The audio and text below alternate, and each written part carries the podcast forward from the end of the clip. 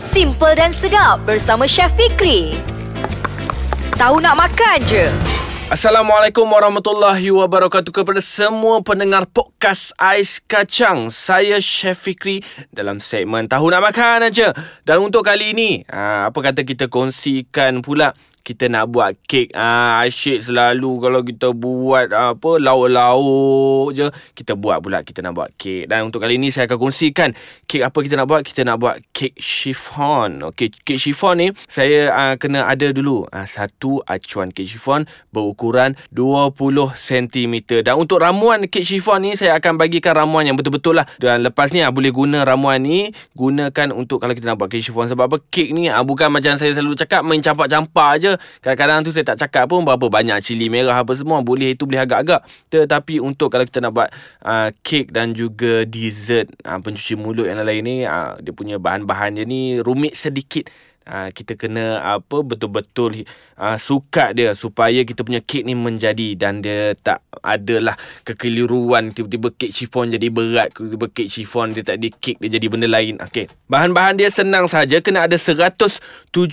gram tepung serbaguna ataupun boleh gunakan juga tepung gandum. Tapi yang paling elok sekali kita guna teruskan tepung kek ha, ataupun tepung serbaguna. Dan kita kena ada 1 2 per 3 camca serbuk penaik. Ha, camca teh tau. Jangan guna camca ni pula Yang besar tu. Camca teh. Ha, Sebut penaik. Dan kita kena ada Setengah camca teh garam halus 120 gram gula kester 110 gram air sejuk 75 gram minyak jagung setengah camca teh esen vanila 5 biji telur 350 gram ha, kalau kita timbang dengan kulit-kulitnya dan juga kita kena ada 50 gram tambahan gula kester Ah ini untuk kalau kita nak pukul ah, kita nak buat mereng lah ni kalau telur ni kalau dengan gula kasta yang tambahan tadi kita nak buat mereng. Okey. Tak ada masalah apa. Untuk kaedahnya pula, cara-cara nak buat ni. Dah ingat kan? Tadi bahan-bahan yang saya sebut kan? Okey, kita sebut laju sikit lah. 170 gram tepung serbaguna ataupun tepung kek. 1, 2 per 3 camca teh serbuk penaik. Setengah camca teh garam halus. 120 gram gula kester. 110 gram air sejuk. 75 gram minyak jagung. Setengah camca teh esen vanila.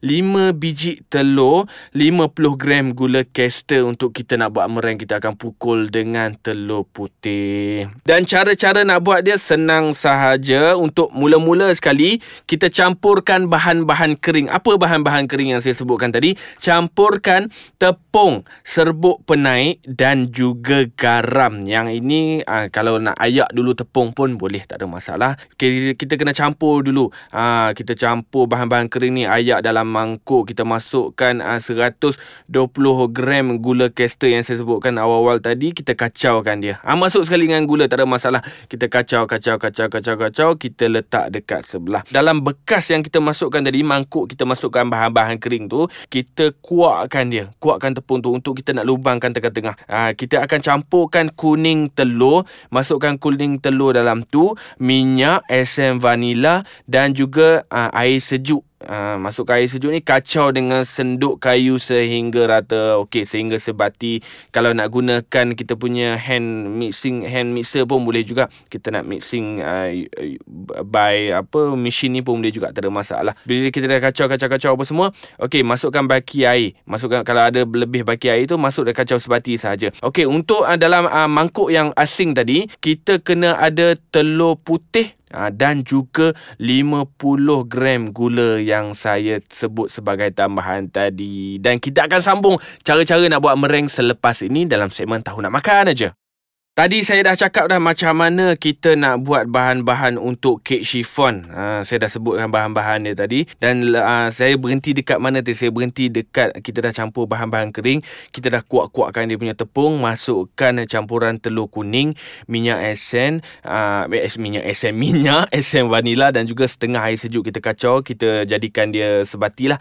Bila sebati dan ber, uh, periuk berasingan ni ataupun mangkuk berasingan ni, kita kena enjut putih telur sehingga gebu Ha, kita enjukkan uh, putih telur ni. Cara kalau kita nak buat cepat kita punya mereng, nama dia mereng. Kalau kita nak cepatkan uh, proses uh, mereng ni menjadi, kita kena pastikan bekas ataupun mangkuk yang kita gunakan tak ada setitik air pun dekat situ. Dan tak boleh panas, kena sejuk. Maksudnya uh, room temperature ataupun suhu bilik. Ha, itu yang paling penting sekali. Ya. Telur pun kena sejuk sikit. Baru cepat mereng ni akan naik. Dan bila kita dah penjuk, enjuk, enjuk, enjuk Dia, dia dah ada gebu sedikit Masukkan 50 gram gula caster Dan kita enjukkan lagi. Menjadikan uh, dia mereng. Tapi jangan terlampau lebih kita enjuk. Bila kita terlebih enjut mereng ni Dia akan cair, dia akan split. Uh, Bila split ni dia tak jadi dah Nak tahu mereng ni elok tak elok Ataupun menjadi ke uh, jadi ke tak jadi Bila kita dah enjut tu Kita dah akan nampak dia stiff. Kita akan nampak dia betul-betul uh, padat. Bila padat tu kita angkat dia tak akan jatuh. Ha, itu cara kalau kita nak tahu mereng kita jadi ke tak jadi. Okey.